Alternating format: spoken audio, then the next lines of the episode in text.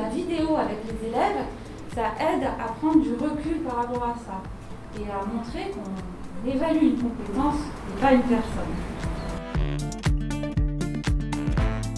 Donc bonjour Pascal Pougot et bienvenue euh, au lycée Thierry Monnier. Vous êtes professeur documentaliste au lycée Masséna, euh, mais également formatrice. Donc euh, aujourd'hui vous vous animez un stage sur le grand oral dans notre établissement. L'occasion pour nous de vous poser quelques questions sur cette fameuse nouvelle épreuve.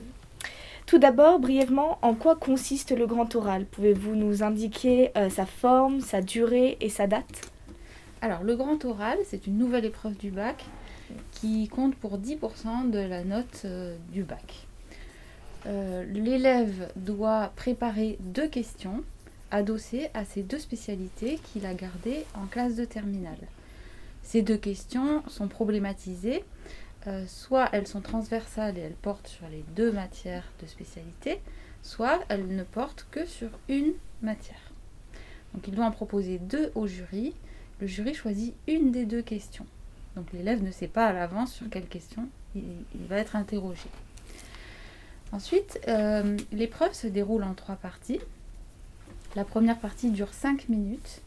L'élève doit faire un exposé, il présente sa question, pourquoi il a choisi cette question, il développe un petit peu euh, un plan euh, avec différentes parties et des arguments. À la fin, il essaye de répondre à la question et puis, on lui conseille de terminer euh, en expliquant ce que lui a apporté ce travail, cette réflexion. Ces cinq premières minutes se déroulent euh, avec des modalités vraiment très précises et qui sont nouvelles. L'élève s'exprime debout, devant le jury et sans note, sans aucun support. Même si auparavant, l'élève a pu préparer un petit support qu'il peut transmettre au jury ça peut être juste le plan de son exposé, mais ça peut être aussi un schéma, euh, un graphique euh, ou juste des mots-clés comme ça. Euh, mais il ne s'en sert pas pendant son exposé de 5 minutes. C'est juste pour donner un repère au jury.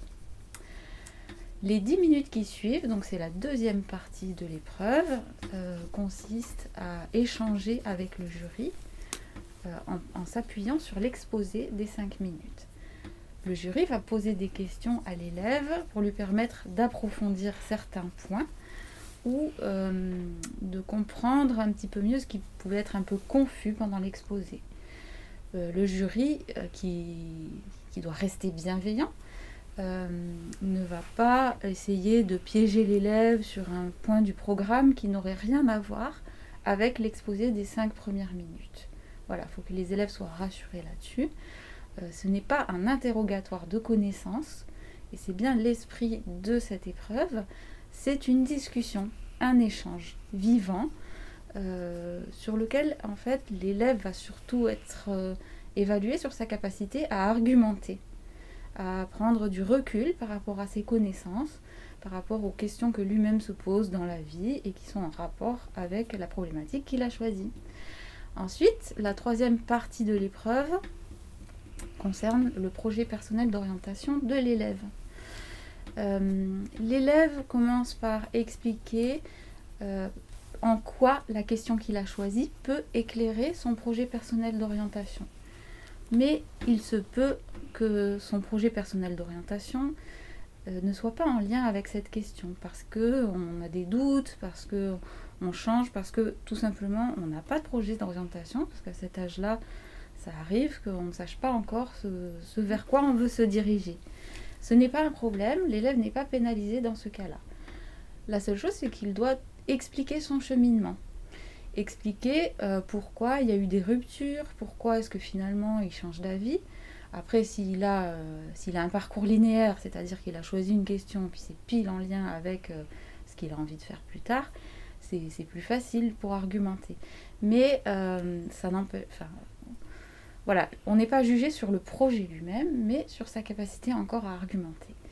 Et après, il y a quand même aussi un échange. Euh, le jury va poser des questions pour essayer d'approfondir un petit peu cette question-là.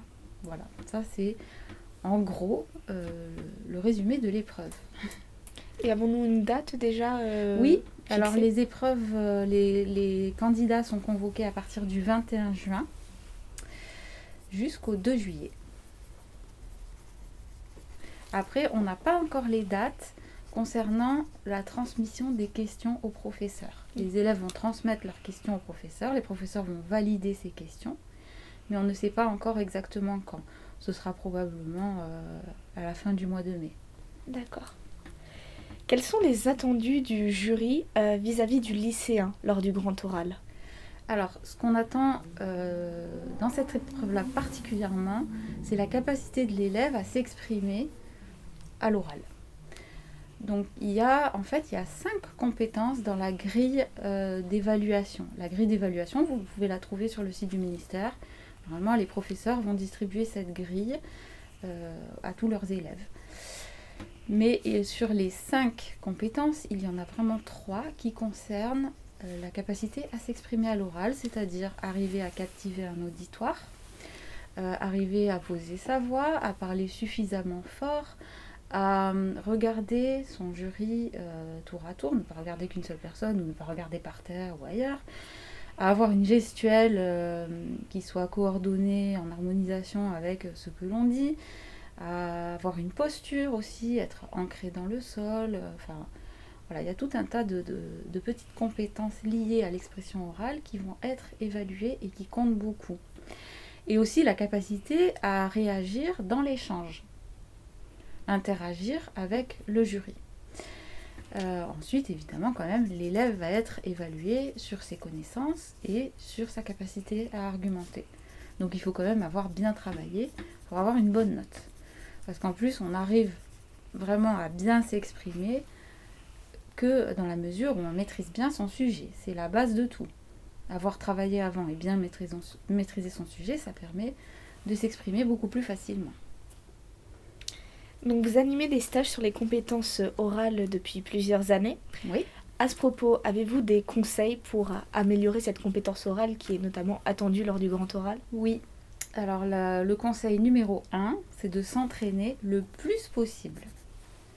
Il faut que vous ayez euh, présenté, alors vous, vous demandez à des camarades, à votre famille ou à vos professeurs euh, de vous entraîner devant eux pour vous habituer à parler à quelqu'un, pour vous habituer à expliquer un sujet de manière claire, audible, euh, voilà, compréhensible.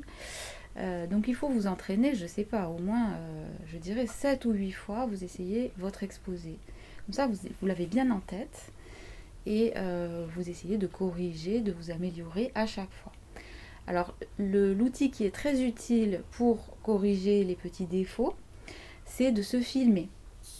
Après, on regarde la vidéo et quand on voit la vidéo, on prend conscience des petits défauts qu'on a quand on s'exprime et après c'est plus facile de les corriger. Voilà. Après, les conseils que je peux donner aussi, euh, c'est d'accepter euh, de ne pas être parfait. Parce que euh, quand on vise la perfection, on l'atteindra jamais. Donc, évidemment, ça provoque du stress et on, se met un objectif qui est inatteignable. Donc, personne n'est parfait. Mais personne n'est nul non plus. Donc il faut accepter, s'accepter tel que l'on est, avec ses défauts, c'est pas grave. On est des personnes vivantes, il n'y a pas qu'une seule manière de s'exprimer à l'oral, heureusement, chaque individu s'exprime à sa manière. Mais euh, ça, c'est une des premières choses vraiment, de, voilà, d'arriver, tant pis, euh, j'arrive pas à, parler sans, euh, je sais pas moi sans faire des E par exemple, comme ce que je suis en train de faire, et bah tant pis, euh, je dis des E, c'est pas grave, c'est moi. Euh, après, bon, il y a quand même des défauts qu'on peut corriger, mais il y a des petites imperfections qui restent euh, et c'est pas grave. Et après, on est stressé, mais c'est bien d'être stressé, il faut être content d'être stressé. Parce que le stress, c'est un ami. C'est un ami qui nous donne de l'énergie, qui fait que on va être, notre personne va être complètement investie, on va mettre tout, ce qu'on a en nous pour réussir. Évidemment, il faut arriver à maîtriser ce stress parce que si on se laisse dépasser par le stress, c'est là que on a des trous de mémoire, euh, que voilà. Mais c'est rare quand même de ne pas arriver à maîtriser son stress. Mais l'élève qui ne serait pas stressé avant le grand oral, euh, c'est plus handicapant parce que euh, il va, il va être beaucoup moins convaincant, il va être mou, il va être un peu désinvesti de son explication, donc il aura une moins bonne note. Donc soyez content d'être stressé. Et dernière chose, soyez positif, soyez content de passer ce grand oral. Déjà parce que la question que vous allez développer, vous l'avez choisie. Pour une fois, on vous demande votre avis sur ce que vous voulez expliquer aux autres. Donc euh, c'est plus motivant que d'avoir un sujet qu'on nous impose. Déjà, c'est bien. Et puis en plus, vous allez pouvoir montrer que vous avez travaillé, que vous êtes quelqu'un de sérieux, que vous avez fait tout ça. Regardez comme tout ce que j'ai fait. Vous montrez tout votre investissement. Donc ça, c'est bien. ça vous donne envie de partager. Et dites-vous que très souvent, vous allez apprendre des choses à vos professeurs. Vous allez euh, développer des questions auxquelles eux-mêmes n'auraient pas forcément pensé. Mais du coup, vous allez, vous ne vous en doutez pas, mais la plupart du temps, les profs apprennent des choses de leurs élèves. Donc ça, c'est bien. Parce que déjà, ça fait que ça nous désinhibe un petit peu. Et puis, c'est agréable aussi de partager euh, des, idées, des découvertes euh, avec euh, ses professeurs. Donc soyez contents, essayez d'inverser votre position où vous, vous voyez en train de rater, euh, de, voilà, de perdre vos moyens. Projetez-vous dans un oral où tout va se passer comme sur des roulettes. C'est comme en fait les sportifs de haute compétition qui ils font ça. Vraiment, on leur demande, c'est dans leur formation, avant la compétition, ils, se, mentalisent et ils se voient en train de gagner, de tout réussir et de battre leur record. Donc vous, c'est pareil, vous faites la méthode Coué et ça marche. Voilà, je vous souhaite un très bon grand oral. Avec les restrictions euh, sanitaires actuellement en vigueur, euh, des aménagements pour le grand oral euh, sont-ils déjà prévus? Alors, on ne sait pas encore. Là, je ne suis pas voyante. Mais ce qui est sûr, c'est qu'évidemment, on aura les masques, la, mm. la, distance et tout ça. ce que j'ai compris, c'est que ce sont les élèves qui restent dans leur lycée pour passer les épreuves et ce sont les professeurs qui viennent de l'extérieur pour, pour les interroger. Voilà. Pour l'instant, c'est la seule chose que je sais sur les conditions. Mais après, on n'en sait rien. Euh, D'accord. On entend des rumeurs, mais pour l'instant, il y a rien. Personne ne peut savoir. Oui, ça va au fur et à mesure du temps. C'est ça. Eh bien, c'est la fin de cette interview. Merci beaucoup, Pascal Pougot, pour cette riche et belle interview. Et d'avoir répondu aux questions des lycéens. Le lycée Thierry est, ravi de vous avoir interviewé et vous souhaite une belle continuation dans vos projets au lycée Masséna. Merci beaucoup, Merci beaucoup. et bon à courage, bientôt. bon grand oral. Merci.